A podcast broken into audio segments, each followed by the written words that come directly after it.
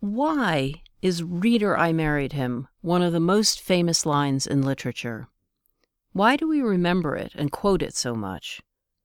Why have 21 writers jumped at the opportunity to take that line and run with it, folding its powerful resonance and sheer chutzpah into their own stories? Is it because of who says it and how she says it, or who has written it, or how we read it, or all of those things? Charlotte Bronte's Jane Eyre, the story of a 19th century orphan who becomes a governess and finds her place in the world, is most memorable for the character of Jane herself. Poor, obscure, plain, and little, with no family and no prospects, nothing to cushion her from a life of poverty and loneliness except her wits and her self belief, Jane is the embodiment of the underdog who ultimately triumphs. And who doesn't support the underdog? No matter what our circumstances, most of us see ourselves as underdogs. We can relate to her and cheer her on.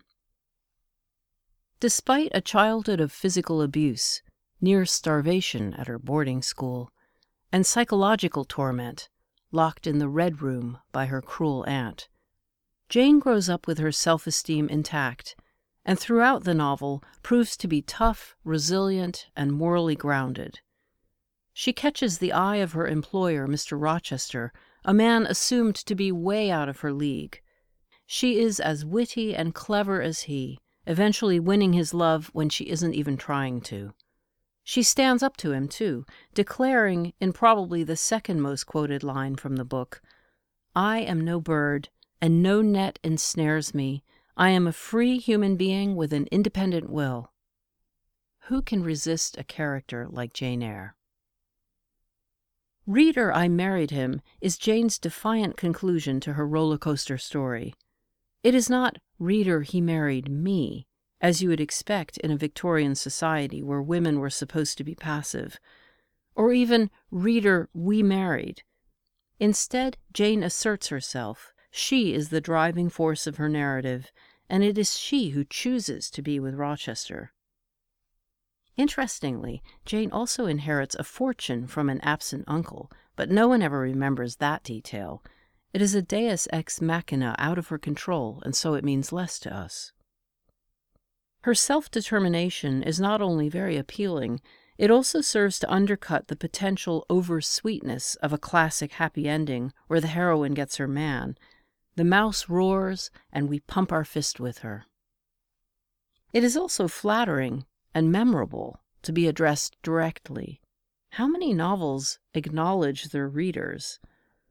Jane addresses us, the reader, throughout, and by doing so brings us on her side. Not only that, the line resonates because of the silent clauses that surround it.